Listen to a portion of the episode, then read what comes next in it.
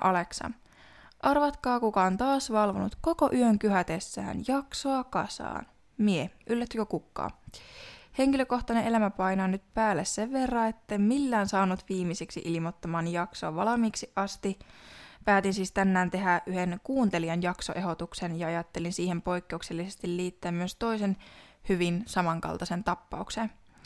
Eli tässä jaksossa kerron kahden eri uhurin kuolemaan johtaneen tragedian, josta johtuen tekstiä on myös yksittäisen tappaukseen huomattavasti vähemmän.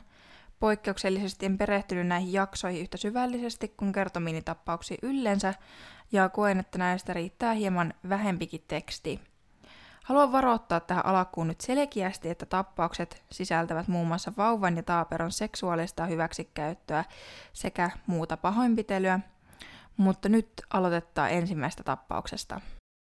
Editoija Aleksa tässä hei. Tämä nimien lausuminen ei koskaan ollut mun vahvinta alaa, mutta minä olen lukenut kaksi Steven-nimistä tekijää käsikirjoituksesta koko ajan Stepheniksi. Ihan oikeasti tämä on täysin puhdasta huolimattomuutta ja minä pahoittelen tästä, toivottavasti ymmärrätte, mutta siis Stephenit on Steveneitä. Kiitos. Ja nyt voidaan sitten mennä itse tapauksiin. Brianna Lopez syntyi New Mexicossa vuonna 2002 14. päivä helmikuuta, eli ystävänpäivänä. Hän syntyi täysin terveenä vauvana. Hänen vanhempansa Andy Walters, jolla oli myös ainakin toinen puolitoista vuotias lapsi, ja Stephanie Lopez olivat hyvin nuoria saadessaan Brianan. Stephanie oli vasta 19, kun Brianna oli jo kuollut.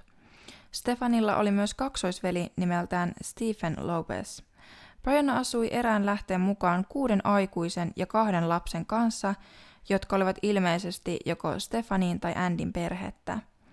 Kello 10 aamulla 19. päivä heinäkuuta 2002 perjantai-aamuna Stefani huomasi, ettei Brianna herännyt yrityksistä huolimatta.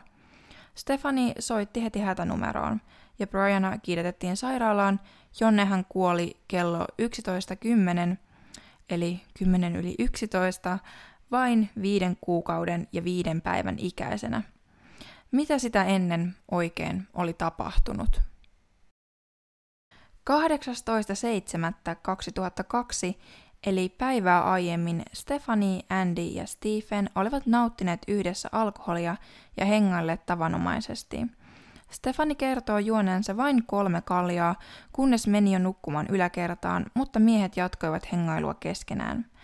Väkivalta pientä Brianaa kohtaan ei ollut perheessä laikaan tavatonta, vaikka tällainen lausio yksistään kuulostaa järkyttävältä.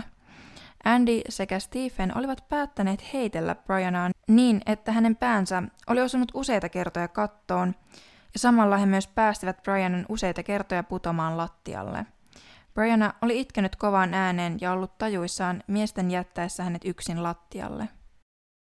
Andy ja Stephen olivat myös purreet ja lyöneet Briannaa sekä käyttäneet häntä seksuaalisesti hyväksi, eli olleet hänen sukupuoliyhteydessä. Andy sekä Stephen ovat myöntäneet raiskanneensa Brianan useita kertoja.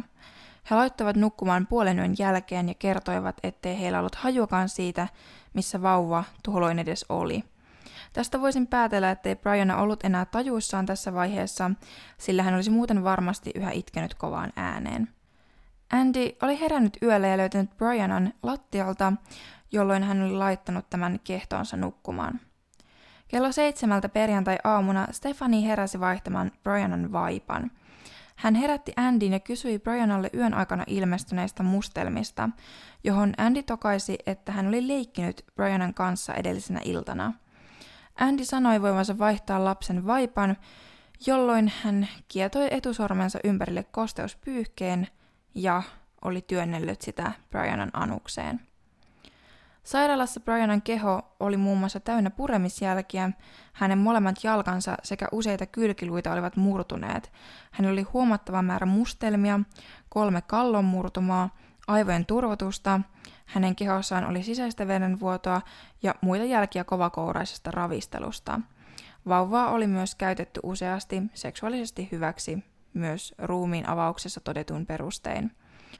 Ruumiin avaus oli todella järkyttävä kokemus ruumiin avaajille. Vammat eivät olleet vain edelliseltä illalta, vaan hyvin eri aikaväleiltä. Osa niistä oli tuoreita ja osa jo parantumisvaiheessa.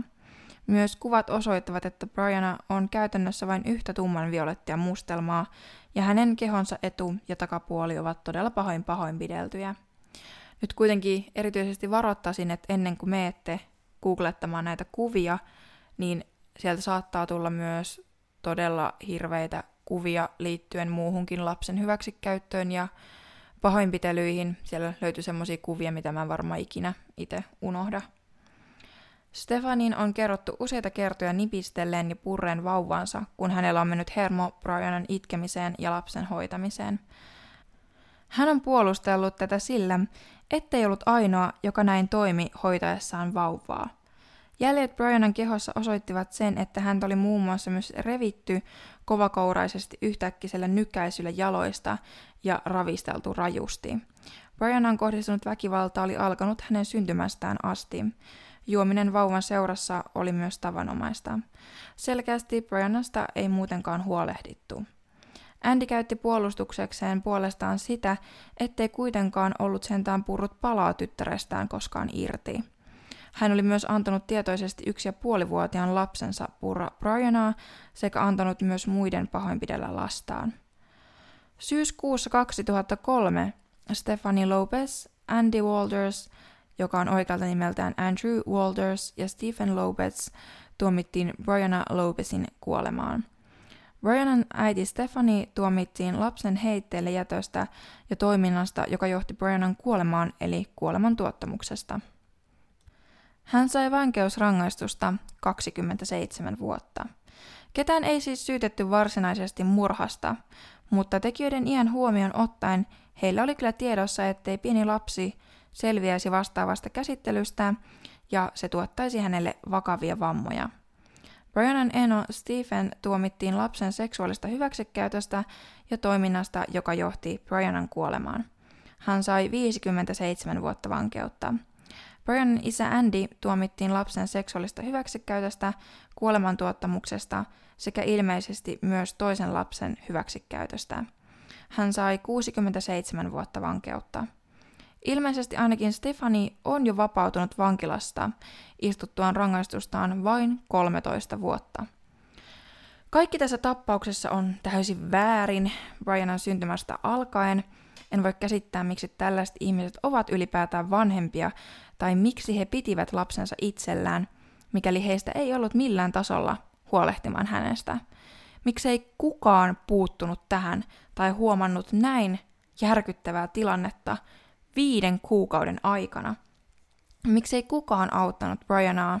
Tätä me vaan eniten tässä mietin. Mua myös todella huolestuttaa se, että Andillä on ainakin yksi lapsi Brianan lisäksi.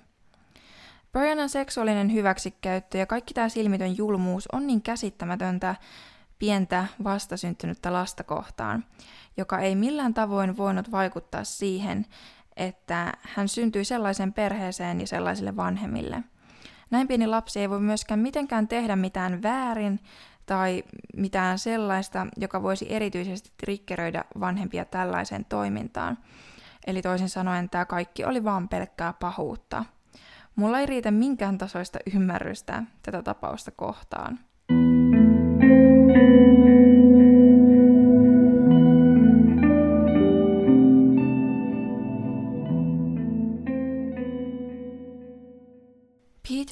Connelly syntyi vuonna 2006 ensimmäinen maaliskuuta Ison-Britannian Lontoossa äidilleen Tracy Connellille. Hänet tunnetaan myös nimellä Baby Peter sekä Child A.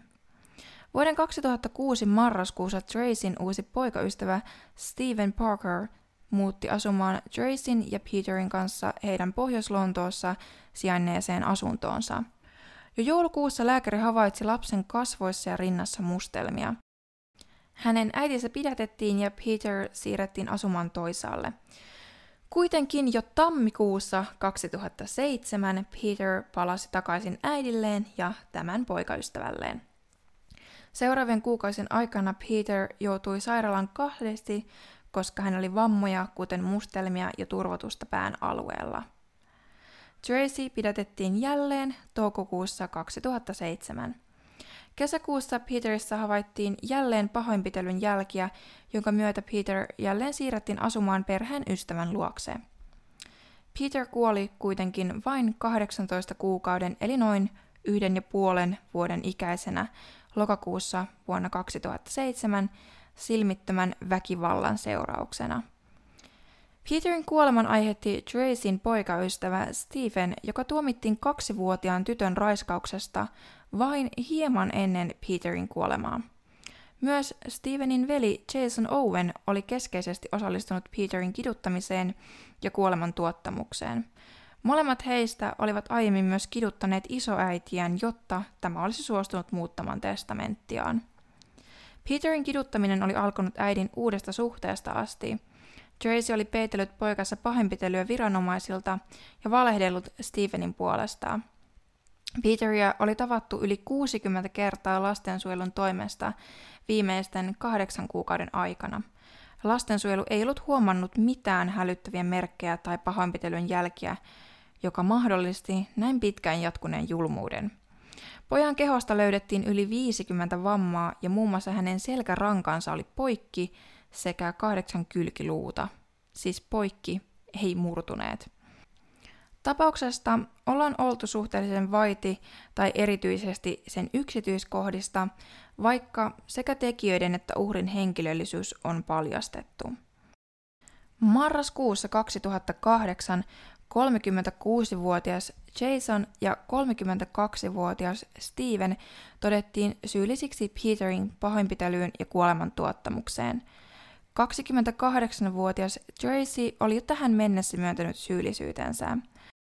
Yksi tämän tapauksen järkyttävimmistä kohdista on ehdottomasti nämä tuomiot, joita nämä tekijät sai. Steven tuomittiin 18 vuodeksi vankilaan. Tracyn tuomio oli puolestaan vain viisi vuotta ja Jasonin vain kolme vuotta.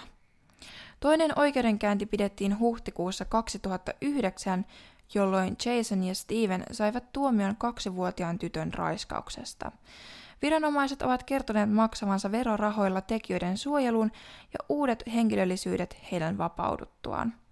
Erityisen järkyttävän tapauksen teki se, että Jason oli ollut saman lastensuojelun piirissä, jonka välinpitämättömyys oli johtanut joitain vuosia aiemmin kahdeksanvuotiaan Victoria Gleimbing murhaan ja pitkään jatkuneeseen pahoinpitelyyn.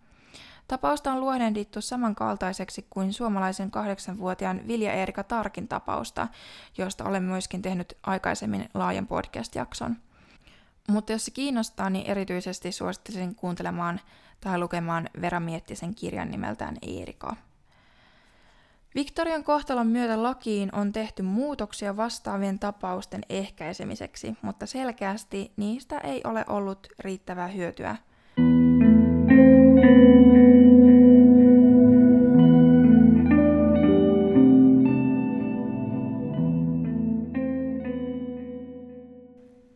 Rehellisesti mulla tuli todella paha olo näistä tapauksista ja mietin myös ensi kertaa, että onkohan tekemäni jakso liikaa mun kuuntelijoille.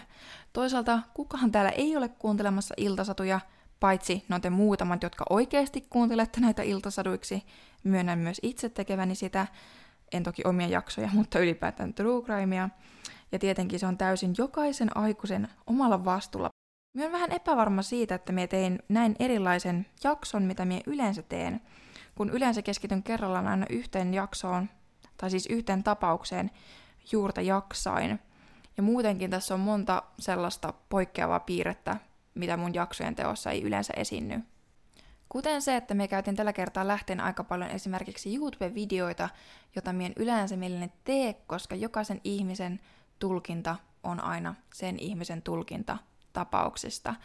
Mutta näistä tapauksista on kuitenkin tehty useita YouTube-jaksoja, blogikirjoituksia, joten käytin niitä yhtenä selvänä lähteenä, tai siis selkeänä päälähteenä näistä tapauksista kirjoittaessani ja lukiessani ja kuunnellessani ja etsiessäni tieto.